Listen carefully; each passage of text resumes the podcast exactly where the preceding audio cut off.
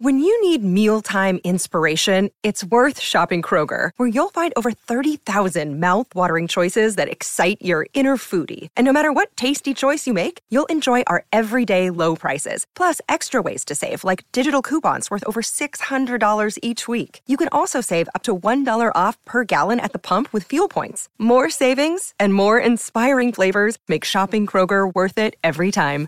Kroger, fresh for everyone. Fuel restrictions apply. Think you know the Brooks Ghost? Think again.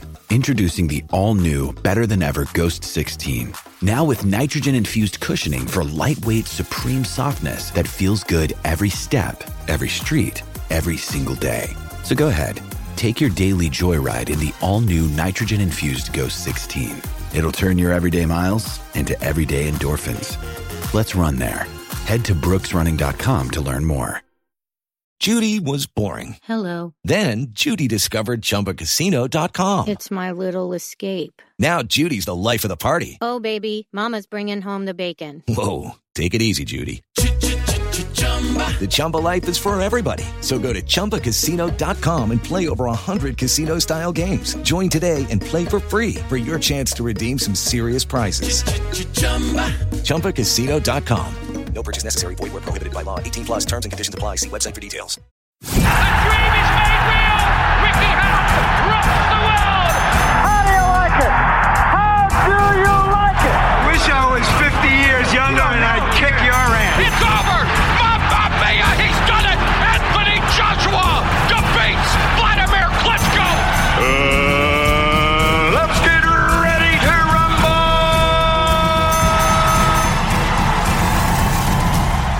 Welcome, fight fans, to another episode of BTR Boxing Podcast with me, your host Sean Bastow, joined by Johnston Brown. We're going to be talking about all the news and gossip and the weekend's action in this reaction episode. So, before we get into the episode, guys, as always, go and follow us on social media at BTR Boxing Pod and on Facebook at BTR Boxing Podcast as well.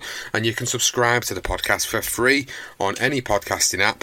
Apple Podcasts, Podbean, Stitcher, Spreaker, Player FM, even Eat Sleep Boxing Repeats YouTube channel. Get on there, subscribe, show the love, give us a rating, give us a review, let us know what you're th- feeling about the podcast and what you're thinking about it. So, Johnston, let's get into it then. This has been such a, a debatable, subjective week, and it's not even something that's happened in the ring, it's something that's happened outside the ring. So, the predominant focus is going to be talking about what's happened with Dillian Whyte and these testing and is, he a drugs cheat? Is he not a drugs cheat? Eddie Hearn's looking a bit rattled. What's going on? Lots to discuss, and we will also cover the boxing as well. Yes, yes, uh, it was a good, uh, a great fight this weekend uh, between uh, Hooker and Ramirez. Really, really good fight.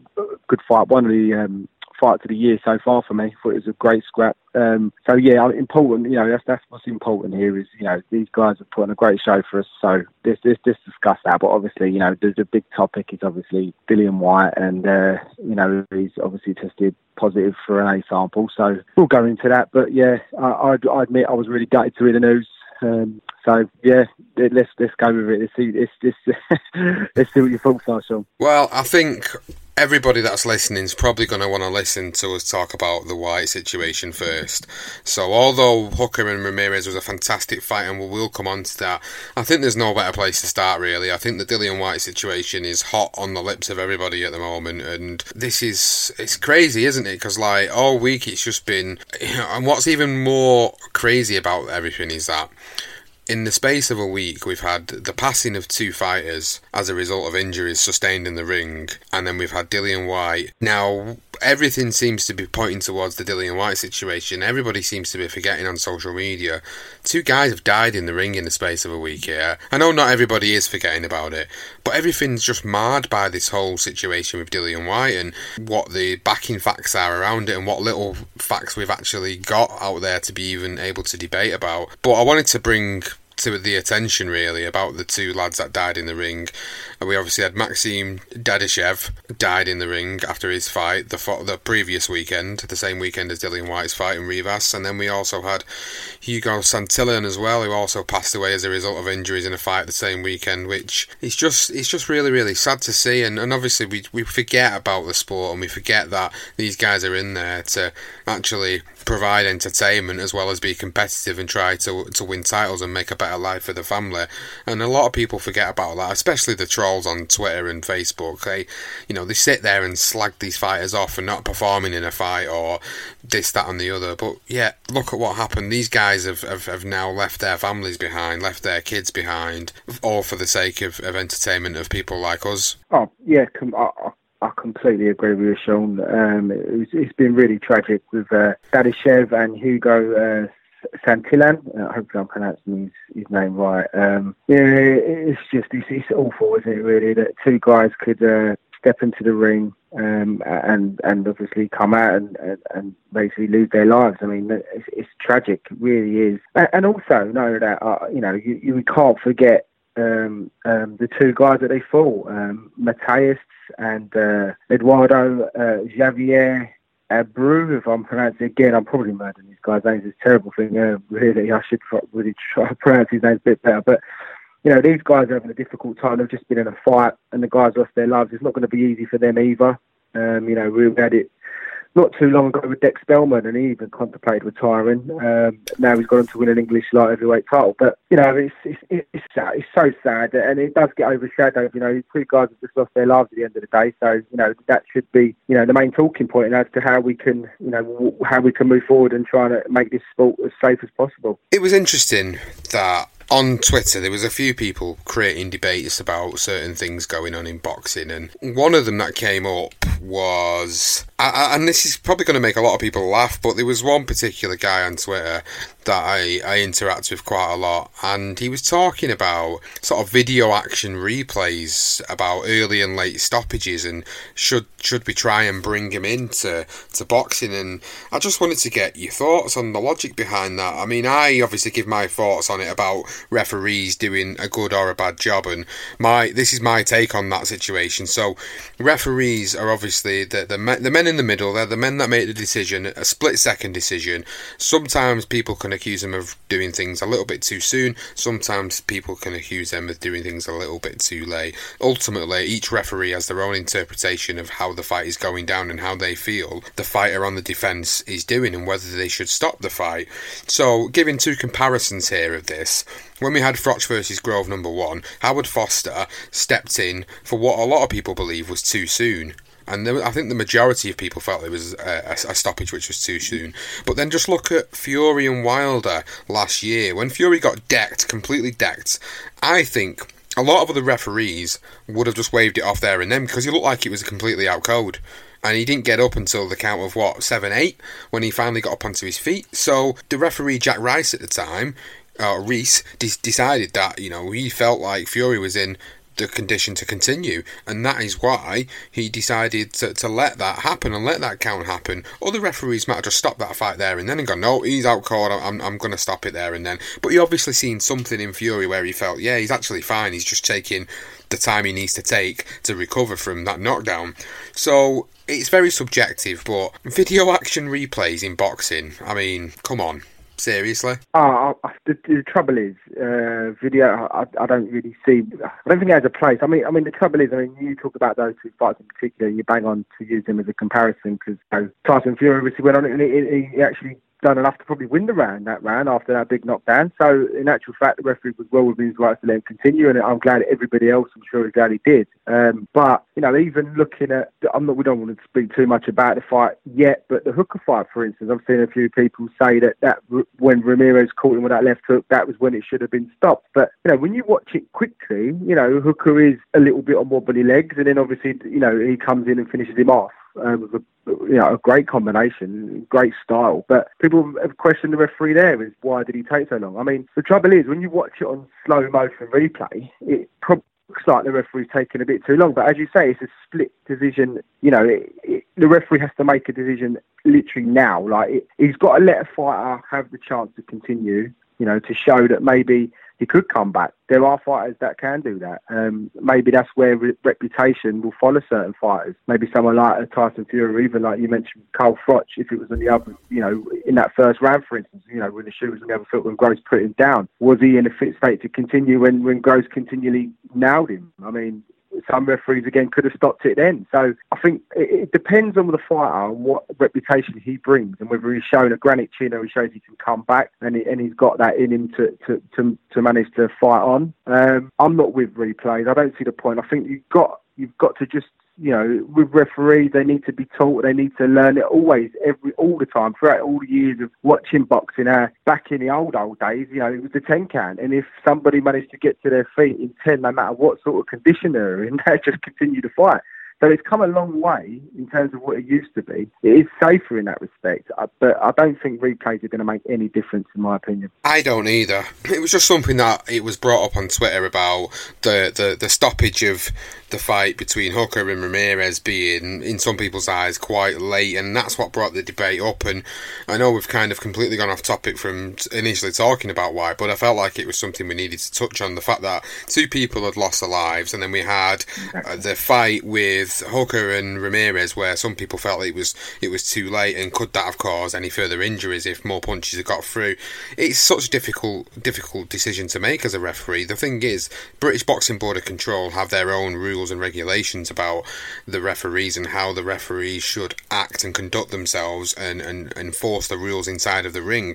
But ultimately, the referee is the one that makes that final decision at that split second, and they're the ones that are they are the ones that are accountable for it. It's as simple as that. They are accountable for the decisions that they make inside of that ring at that time. So if they feel that a fighter is is in danger of getting hurt too bad, then he's obviously going to stop the fight. But if he feels the fight is actually blocking a few more of them shots than what it actually looks like to people around ringside or on the TV, then he's going to allow that fight to continue. And that's the difference between obviously a fighter stopping it, uh, a fighter being stopped too early or too late. The referee's ultimately making that decision. Obviously, there's been some bad instances in the past where you think, "Whoa, that was a bit too early," or "Whoa, that was a bit too late," and that's going to happen. But the bigger issue in boxing for me is poor judging. So I'd rather see money get put into the judging systems and rigorously training judges in a certain way to make sure fights are correctly scored. Than I would about video action replays about early and late stoppages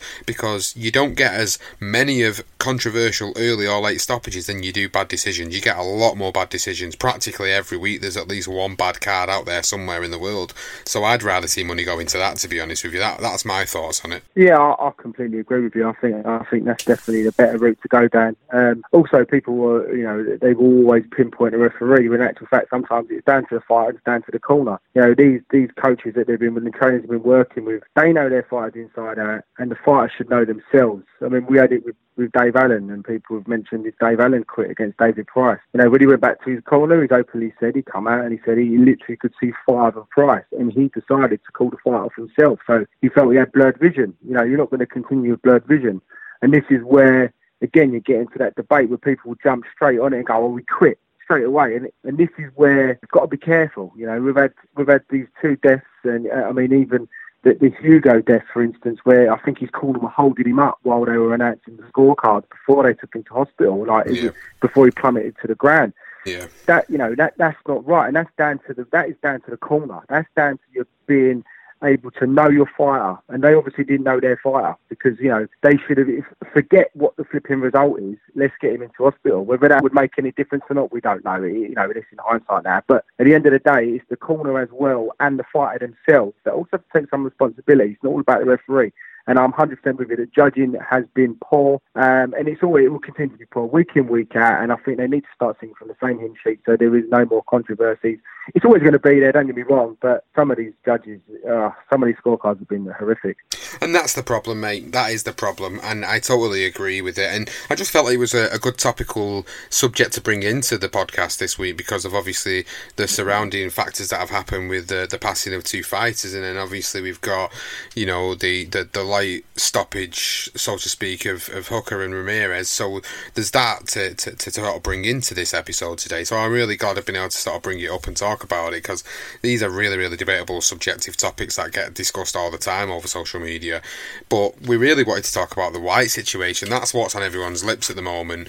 Obviously, it's just going around the houses like wildfire, and as I said earlier, it's it's sad state of affairs when a potential drugs issue is overshadowing the fact that two fighters have lost their lives as a result of partaking in the sport. But we're here to talk about that as well. So the Dillian Whyte situation, then, it's a case of, of, of kind of what do you interpret from all the information that has been released and what facts are there out there for you to actually jump on and say oh i believe this has happened and this hasn't happened. I don't personally believe that there's enough information out there for me to uh, yet make an actual subjective uh, objective sorry an objective decision on how i think things have gone down because I don't think we're being fed enough information legitimately from from Eddie Hearn, from from Dillian Whyte themselves, because there is legal cases going on behind the scenes.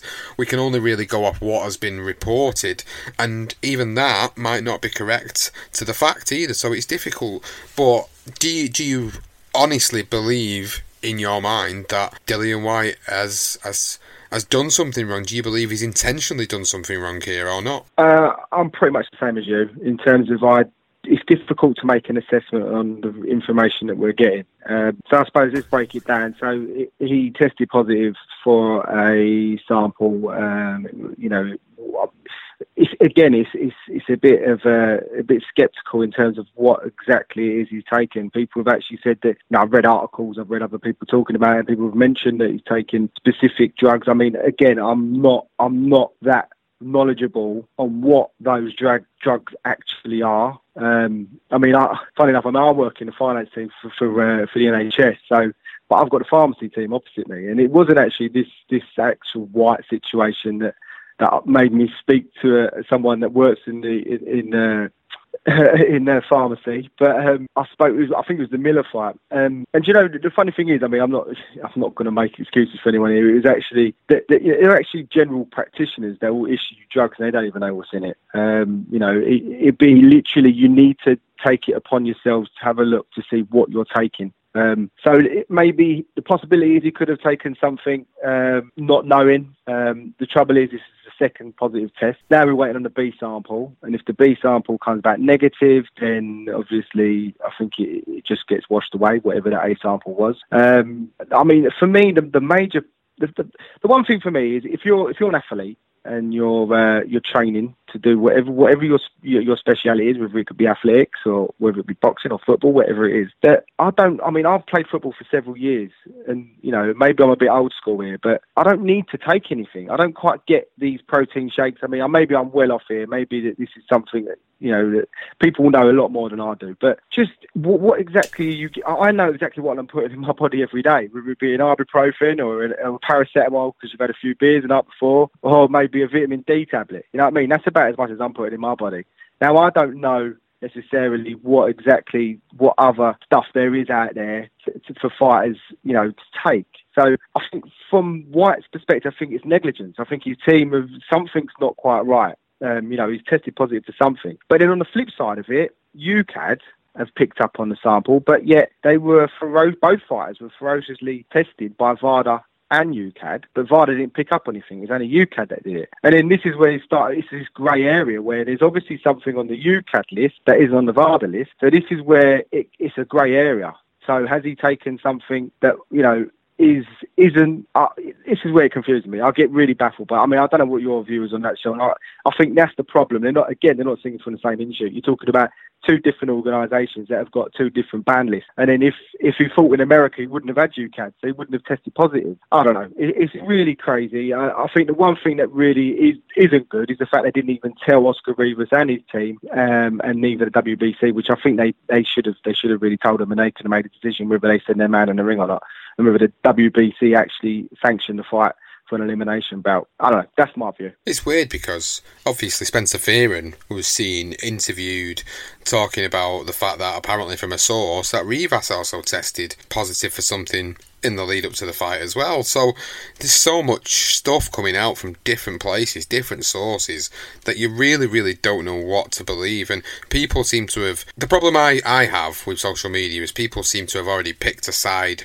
and a side of the fence on which they're on in terms of yeah, I believe he's done it. He's a drugs cheat, ban him. And then people say no, I don't think he'll have done it. He won't have made that risk. He won't have took that risk. He trains at Loughborough University. That's one of the places where I know he does a lot of his uh, athletic side of his strength and conditioning work, and, and, and that's one of the best places in the UK to go and train. And there'll be a lot of people that will be able to back that up as well.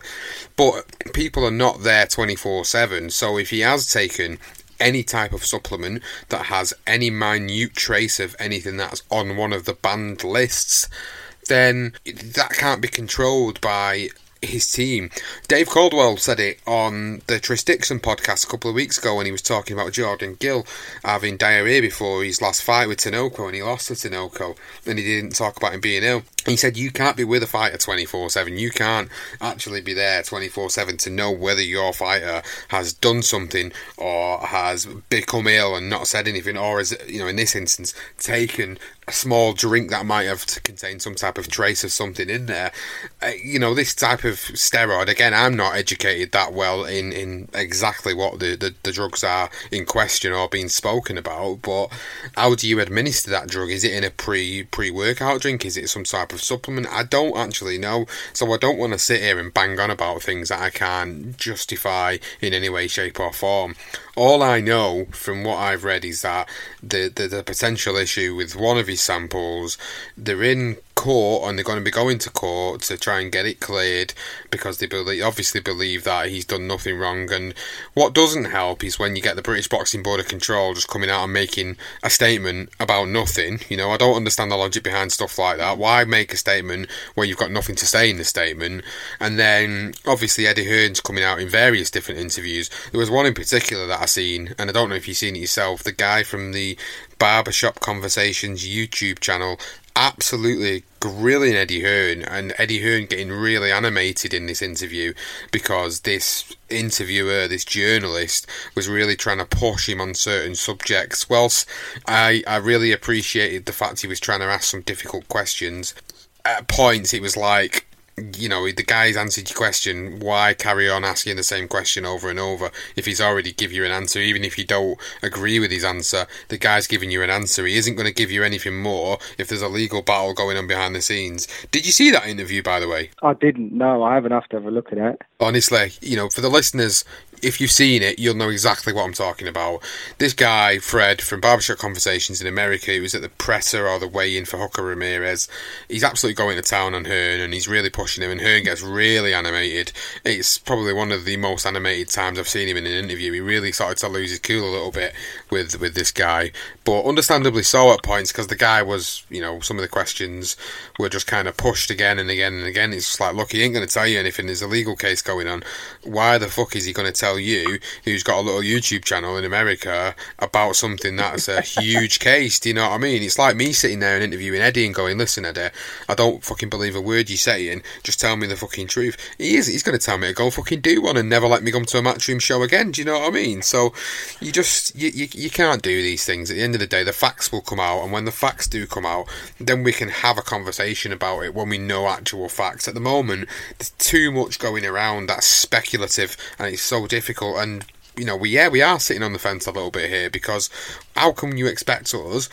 To sit here and say I'm on this side of the fence when I don't think all the facts are out there, and they're clearly not what one interesting fact, uh, a fact, using fact again, uh, one interesting comment that came out of it all was the whole Thomas Hauser report for boxing scene.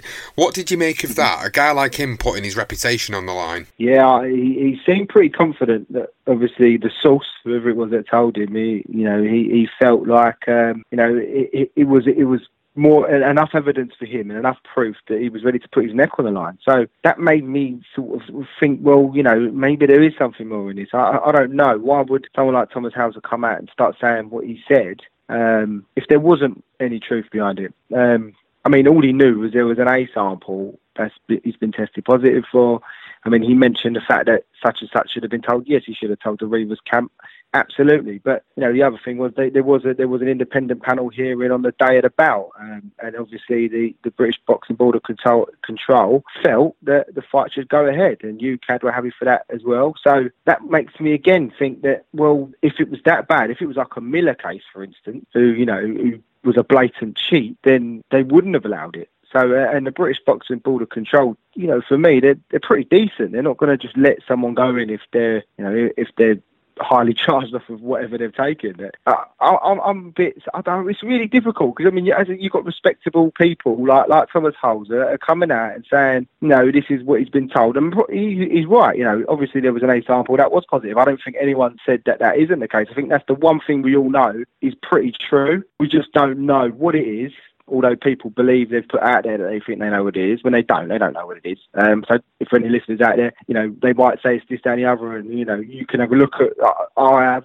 as I say, like like yourself, Sean. I'm not, I'm not clued up on it. I've, I've never really sat down and sat through the list, and you know, I'm not a fighter. Uh, I'm, a, I'm a fan of the fight of, of the fight game. I'm not gonna have to brush up on on, on me uh, what what what you can and can't take. That's down to the fighters to do that, and down to the camp. Um, to make sure that they don't they ain't taking anything they shouldn't. So it's just a really tricky one. I mean, I mean, there was one thing. I mean, this is this isn't anything boxing related, but you know, I read a recent article about I don't know if people are aware, but there's a guy called Sun Yang. Um, he's a Chinese uh, Olympic swimmer. Um, he's he's basically champion of like, over like three distances, and he was allowed to actually compete despite a previous ban on his record um, for use of a banned substance.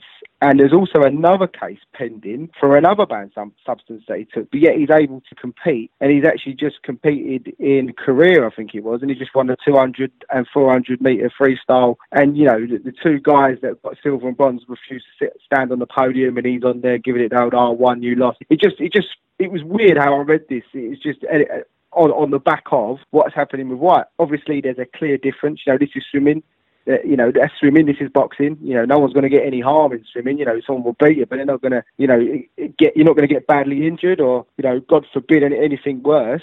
Um, but what I did liken it with is that FINA allowed him to continue. And FINA are a bit like, you know, the British Board of Control. They are the organisation that decide whether someone can go and swim, and the Boxing Board of Control were the ones that decided Whyte can step into the ring. So, yes, there are, you know, this Chinese fella, for instance, Sun Sun Yang, I think clearly is cheating. I think, but then on, with Whyte, it's not so clear. There are grey areas. Um, UKAD have seen is positive. VADA haven't, obviously, because VADA would have picked up on it as well. So it's a difficult one. If, if you've got, end of the day, it's it's the organisations that are the ones that decide the, that make the decisions. With Canelo having a six month ban, you know, with, with, with Miller having a six month ban, for goodness sake. I mean, what is that about? That guy should be at least suspended for two to three years. Wilder's been over, uh, Deontay Wilder's been over it, giving it out, Whyte uh, should be out for eight years. I mean, we don't even know the insides and out of it. You know, he's coming over, giving it the absolute Barry McGuigan, and he, what is he talking about? He doesn't even know. But yet, fans of his will jump on that and go, yeah, Whyte's a cheater. When that's just, that's ludicrous. We don't know that. You're jumping on the bandwagon when you don't even know enough, which just says a lot about that man in a way. Deontay, I can't stand the fella. He's just so, it drives me nuts. I mean, he talks about two guys who just died in the ring, and yet he's talking about murdering someone a few uh, a month ago. I mean, it's just absolutely deluded that fella. So I mean, anyone out there that actually listens to this crackhead, I mean, you've got to be kidding me. Seriously, he's an absolute joke. Anyway, you know, I, I, I'm I'm with you. I think I think the whole thing is just a bit of a mess. I'm I'm, I'm disappointed because obviously he's tested positive. I, you know, who? Yeah, it's just so frustrating. I mean, again, this is just another thing, another tarnish on boxing. You know, two guys have just passed away. Now you get this, and it's just I'm going on one here, Sean, but it is really frustrating, and it you know, as a boxing fan, it, it really does. It annoys me and it frustrates me so much. Yeah, and you know, just echoing what you said about Deontay Wilder there, you know, he comes across in a lot of the interviews that he does, he seems like a normal guy.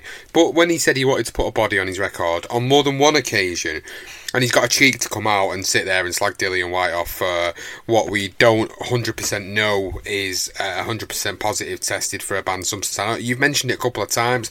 Has he actually tested positive for something, or are we just speculating again there? Has, he, has there actually been facts out there that say he tested positive for something? Because I don't remember hearing that. I have I have seen um, I've seen a couple of uh, statements where people have actually put down what it is, but I don't know what it is. I really don't. I've not even looked into it. So who knows? Well, this is this is it though, isn't it? Like the facts are not hundred percent clear, so people are, are, are sort of interpreting that he's definitely took something. He's done this. He's done that. Nobody knows. I'd rather wait until the facts come out before I can really sit there and say, Dillian Whyte, you've made a massive mistake and a massive fuck up, or Dillian Whyte, you know, you, you should be applauded for actually fighting the case. It depends on what comes out of it all that is that at the end of the day. But Deontay Wilder coming over here, yeah. just looking for a bit of attention. Look, he's looking to piggyback off the attention that Whyte's getting, really. And I know it's not the greatest of attention he's getting at the moment, but let's be honest, the attention is worldwide. The spotlight has been on Dillian Whyte and Eddie Hearn this week because of what's happened,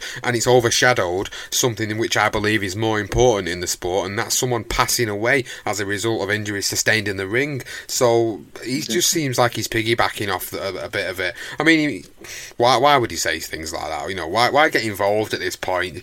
You know, again, you're just opening yourself up to a slander accusation. So why do it? But it's Deontay Wilder. He can't help but have his ten pence. So we'll leave him to it. But let's just take a little pause for one moment to give a shout out to the sponsors for BTR Boxing Podcast. It's Bear Attack Boxing, providing high quality boxing gloves, boxing equipment to your suitable needs. You can find them at www.bearattackboxing.com boxing.co.uk and all over social media. You've got the Fight Pro 1 gloves, the Pluto gloves, the new Bear Attack Boxing t shirt range, the inner gloves, the hand wraps, some great boxing products on there. So go and check them out. And also, we've got a little present for you. Because you're a loyal listener to BTR Boxing Podcast, we've got an exclusive discount code for you. Now, it's a 10% discount, and all you've got to do is when you're at the checkout and you've got them boxing gloves and that t-shirt in there that you want to buy, go onto the promo code and enter BTR10 for 10% off. And 10% is not something to be scoffed at in this day and age.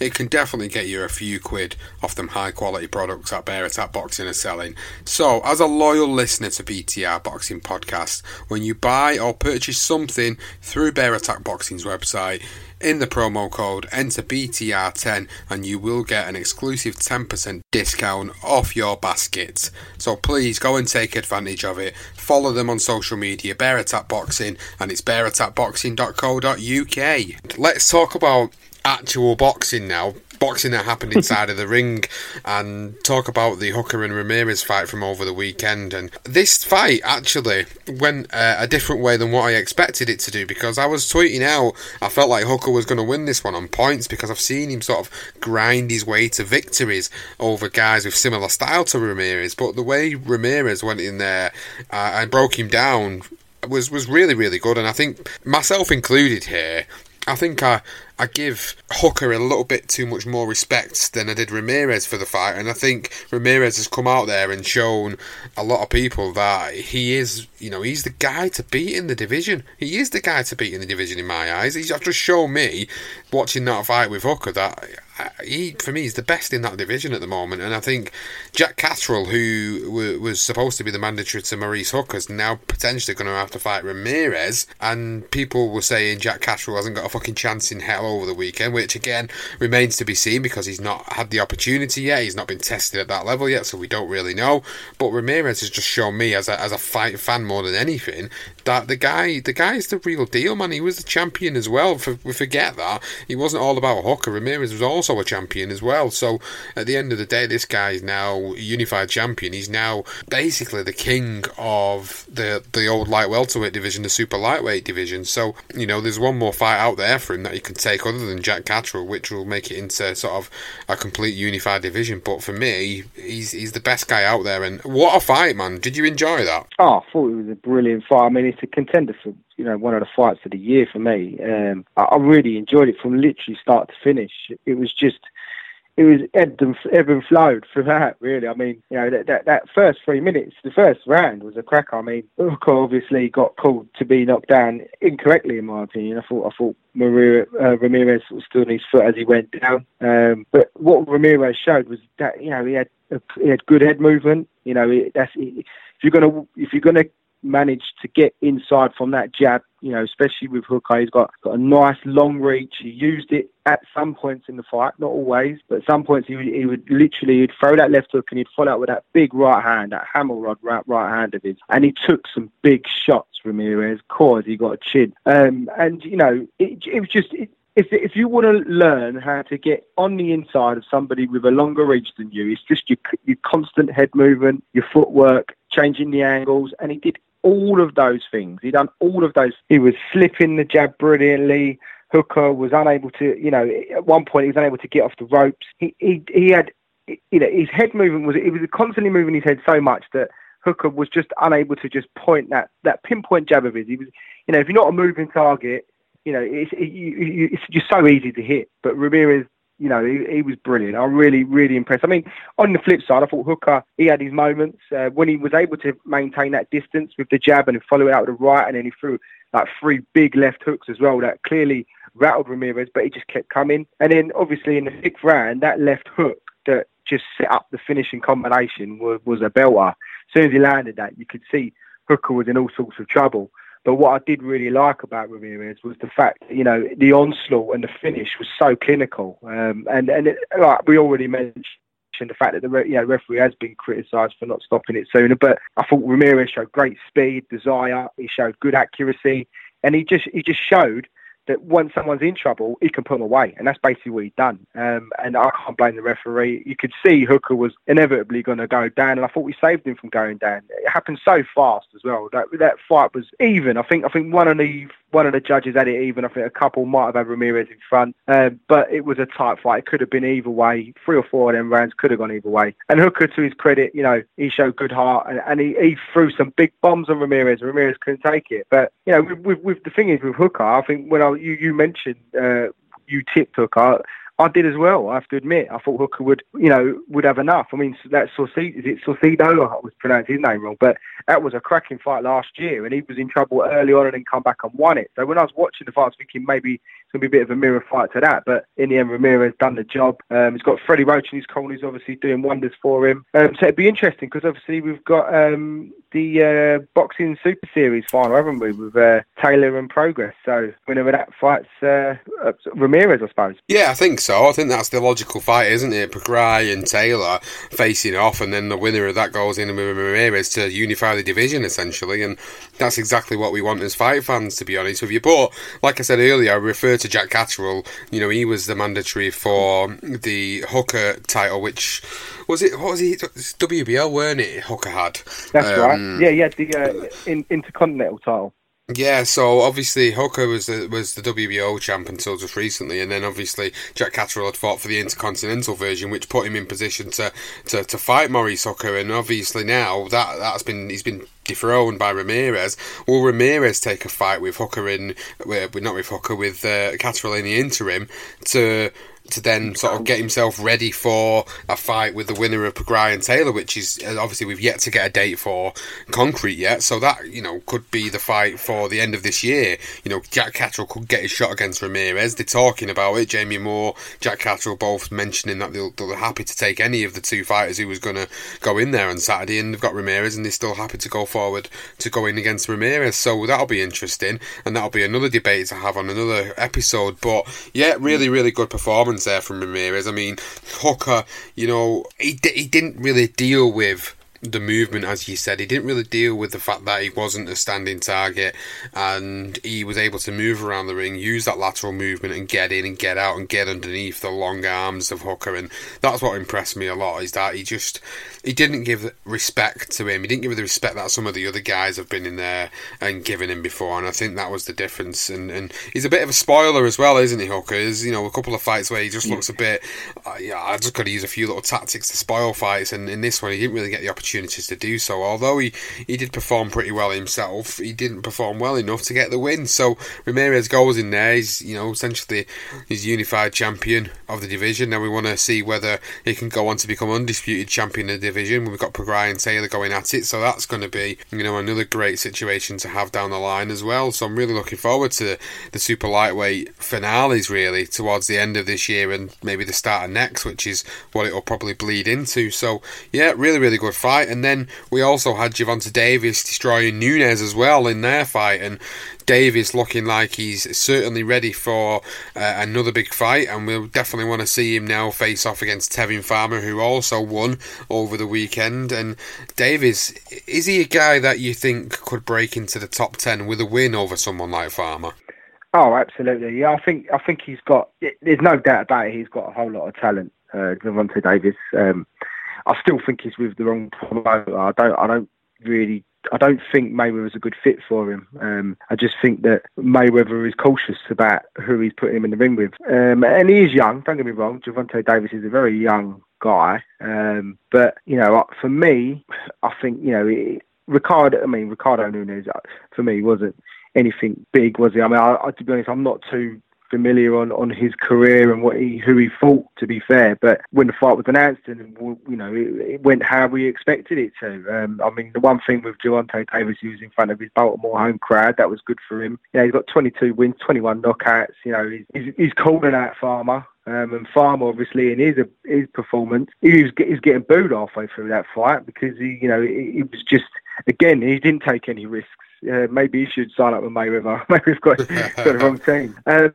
but yeah, look, Farm is skillful. You know, he's got he's got you know from what I've seen, he's, he's got a lot of ability. He can evade shots. You know, the only other thing is who's he really fought. Um, we've had a couple, we said a couple of British fellas over there, and he's just put them to bed, hasn't he? I think to be honest, Eddie Hearn's has sort of fed them. Um, that's just my opinion. Um, I don't think any of those guys were any. You know, I think Carroll, John Joe Carroll was one, and I can't think what the other guy was, but they were just well out of their depth from the early doors. Um, but yeah, Tevin Farmer needs his big fight. He needs a big fight, and he needs to prove himself. And I think Gervonta Davis would be perfect. I think he seems to be willing to take it. It's just Davis again. He, he's called him out. He said he wants he wants a unification. But Mayweather, you know, in on, the uh, blind side of things, he's going, yeah, but he's young. We can take his time. So it's like you know, again, that's why I just think he's he's with the wrong guy. I think Davis is good enough. You could stick him in with Farmer, and I think he actually beats him. But you know, as I say, Farmer is tricky. He, he will be elusive, but it's a good fight. Styles make fights, and I think Davis and Farmer that will, that has got the style to make a really really good fight. Yeah, I would look forward to that. I want it to happen. One of our guys for Eat Sleep Boxing Repeat put an article out, and uh, we've got a few new writers actually, and this one was from Thomas Cathy from the USA, all the way from USA, writing on the recap of this particular fight, and he was basically alluding to the fact that obviously Gervonta does need a big fight like this now, and we need we need these fights for him. We need to see if he is the real deal, and he looks like the real deal, and he's stopping opponents in emphatic fashion, and he's getting these big victories. But he's either against guys that are probably a little bit past the best, or guys that have got you know a relatively padded record. So we need to get the farmer fight going. We need that type of fight for him because for me, if he's going to be the next superstar of boxing, then they've got a lot to contend with with all the other guys that are out there. The Lomachenkos, the Usyks, you know, these two in particular uh, are basically going to be taking over in the next 12 months of the way they're going. So Gervonta Davis, you know, a guy that was spoke about potentially fighting Lomachenko not too long ago, you know, there's a potential future fight that could still happen.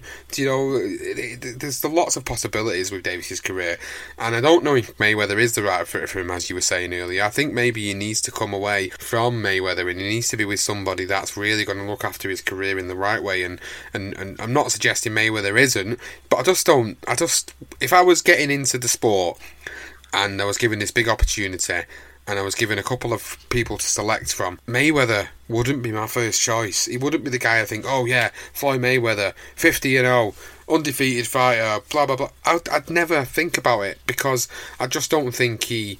I mean, we've seen what happened with Adrian Broner. Look at the way Adrian Broner's career's gone, and there was all the prospects of, of the Mayweather Broner relationship going on and doing great things. And look where Broner is now. You know, he's he just mm-hmm. seems like a guy who's pretty desperate. Uh, For attention and pretty desperate in, in sort of the action he takes outside of the ring. And yeah, there you go. I think I wouldn't really sign with Mayweather. I just think he's he's too self-centered. He's too egotistical, and I think you'll always be living under his shadow constantly.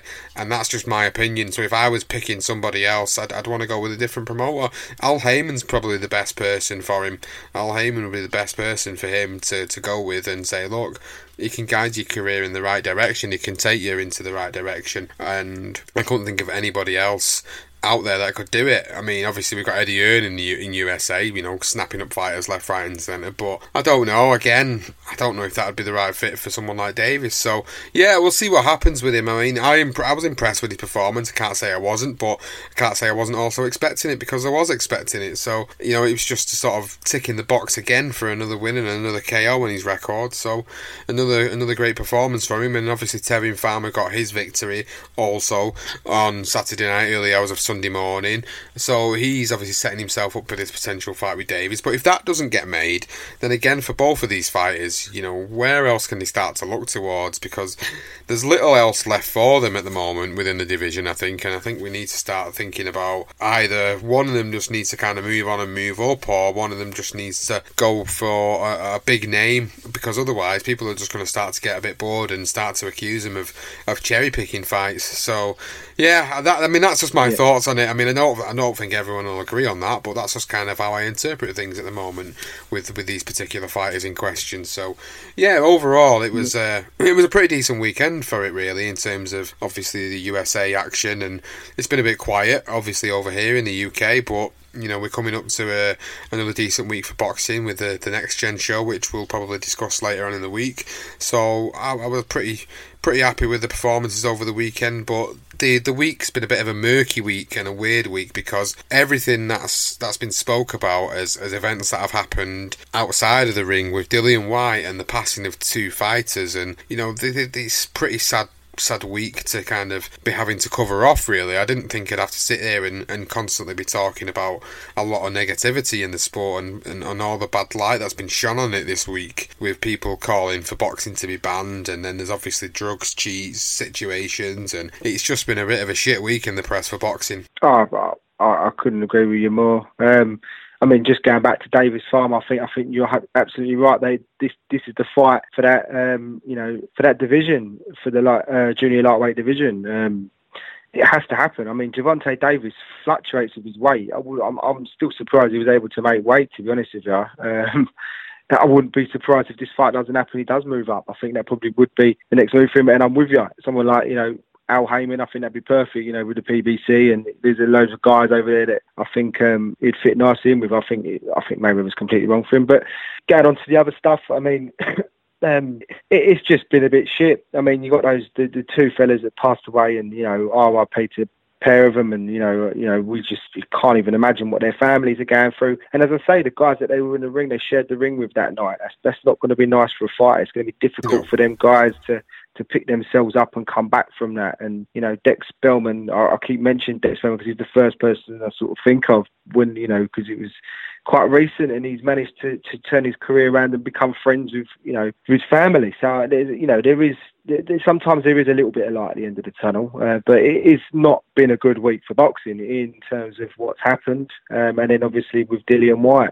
Um, I suppose the one other thing that I picked up on was the Frank Warren statement as well, which I just thought, what is he, you know, why does he have to go and stick the boat in for as well? Again, you know, you got you got Wilder coming over shouting accusation and sort of basically tarnishing Whyte before we all know all anyone knows the facts, and then you get Warren that jumps on the bandwagon and starts having a go at Hearn, and you're like, really? Like this is this is where he comes a little bit stupid, and this is where I think these egos interrupt what what it's all about. You know, this is boxing. They are athletes at the end of the day. You know, these guys work themselves hard. You know, those that don't cheat, those that don't take drugs, and actually they graft all week, you know, 24, you know, they stay away from their families and you know, they put a lot of effort in to get into that ring. Sometimes it works, sometimes it doesn't. Sometimes, unfortunately, you know, all that hard work goes out the window. Maybe you're not good enough or you just didn't prepare right. But, you know, again, you know, you, you've got to have the utmost respect for these guys to step in the ring and have the bottle to do it. You know, when you've got some of these keyboard warriors sitting behind their flipping computer screens, giving it the old big one when they ain't got no fucking clue. I mean, let's, let's, let's be real here. You know, the two guys that have just passed away. That's that, that as you mentioned, that that's not good. That's really bad, and it's a tarnish and, and it's a black dot again on on boxing. Um, and then with with with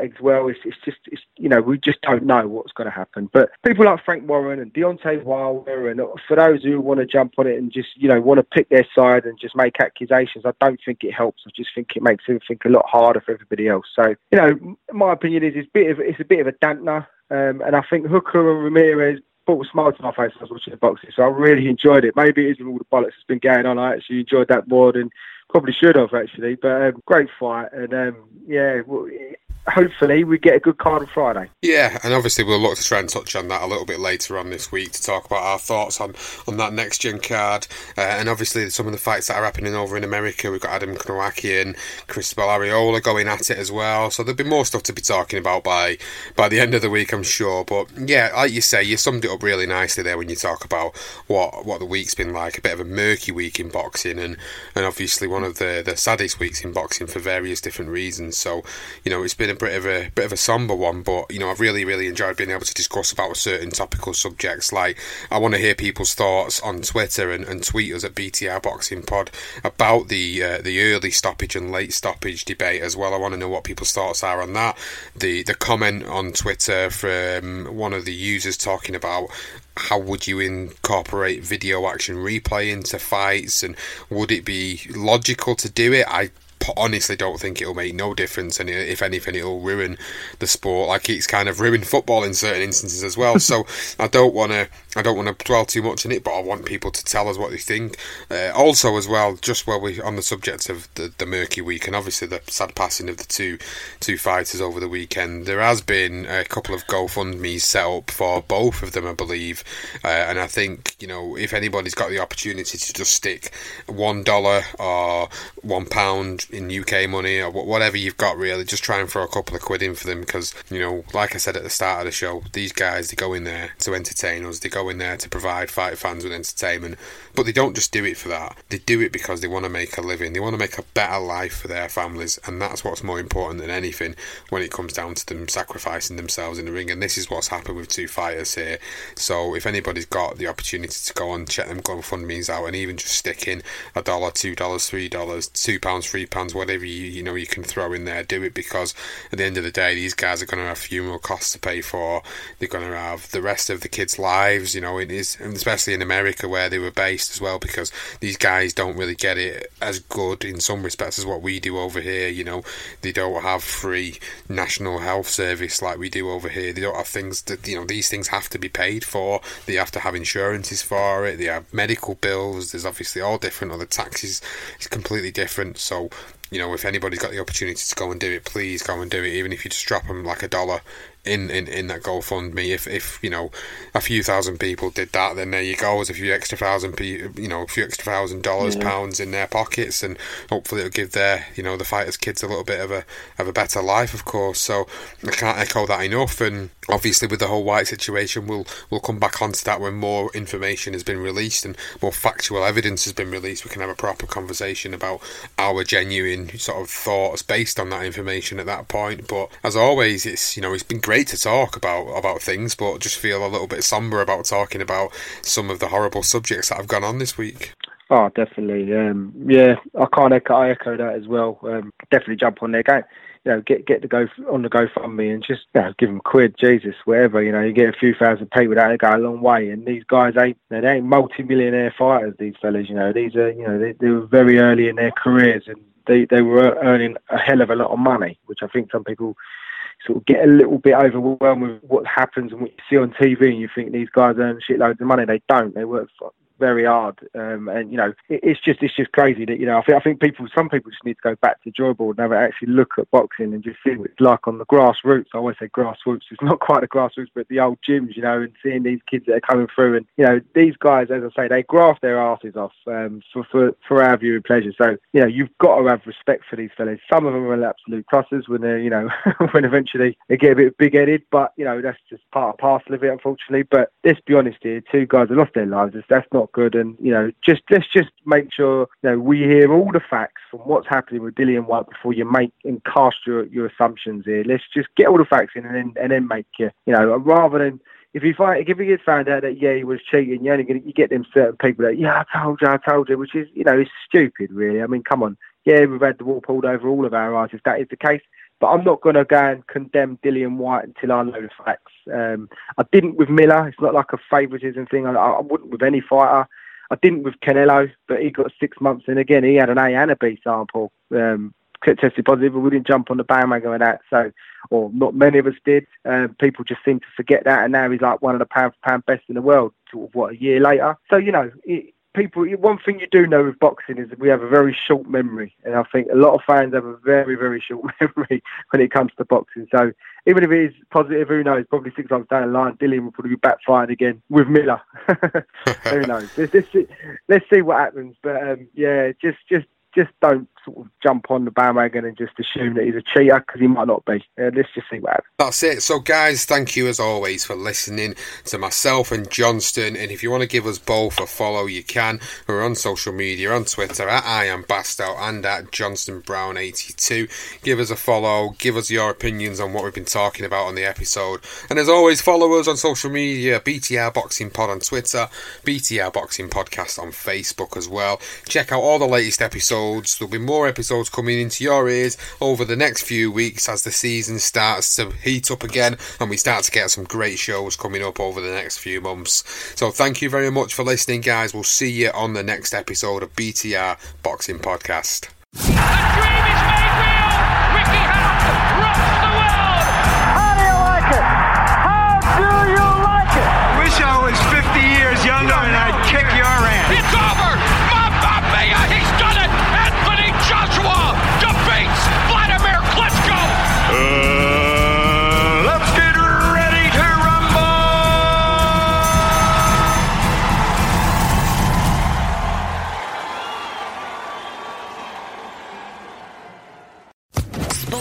Podcast Network.